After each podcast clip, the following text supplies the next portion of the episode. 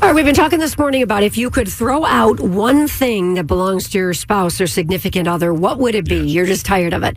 One of my favorites so far, Michelle Mm-hmm. Williamson uh, from Facebook tells me the 1955 Camaro that has been moved and has taken up space in the garage for 24 years. but listen, it's not like he's out driving it. She says, no air in the tires, hasn't been driven for at least 25 years. Get rid It's a of it. nice car. It's a classic.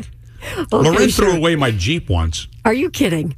No, this is a true story. I it, this I had an old CJ seven years ago, and we were moving from California to New York. And I said, "Hey, honey, I can just park it in the backyard at our new house in New York." And she said, "We're not moving to a new neighborhood and taking that junky Jeep. Everybody think we're a bunch of hillbillies." So I got on the plane to go to New York. I swear she sold it before I even got o- off the plane in New York. She's quick. She, She, is oh yeah, so she quick. wasted no time. She got that thing out of there, and I said, "Where'd my Jeep go?" And she goes, "I sold it." Oh, very good. All right.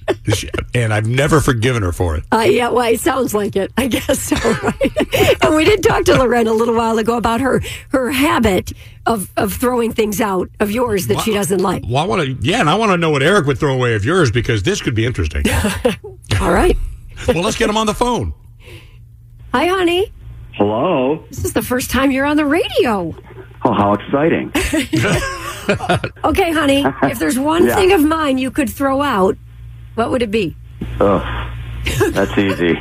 Yeah, throwing it's- throwing Joanne out doesn't count. It has to be just one thing. Yeah, Go for yeah, it. exactly. And it's and it's not one thing. It's about thirty things. She she has a tendency to collect these these like pool bags, these stupid bags that that take up a bunch of space in the closet. And I swear, every time she comes home, she goes, "Oh, honey, look at the new bag I got."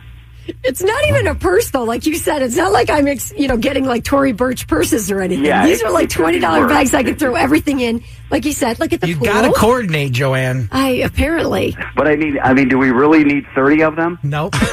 There- you know what? You know what? I am. You take a picture and you send me because I maybe have four. You are totally Well, exaggerating. that's because I secretly throw about one or two out every month, and you don't even notice.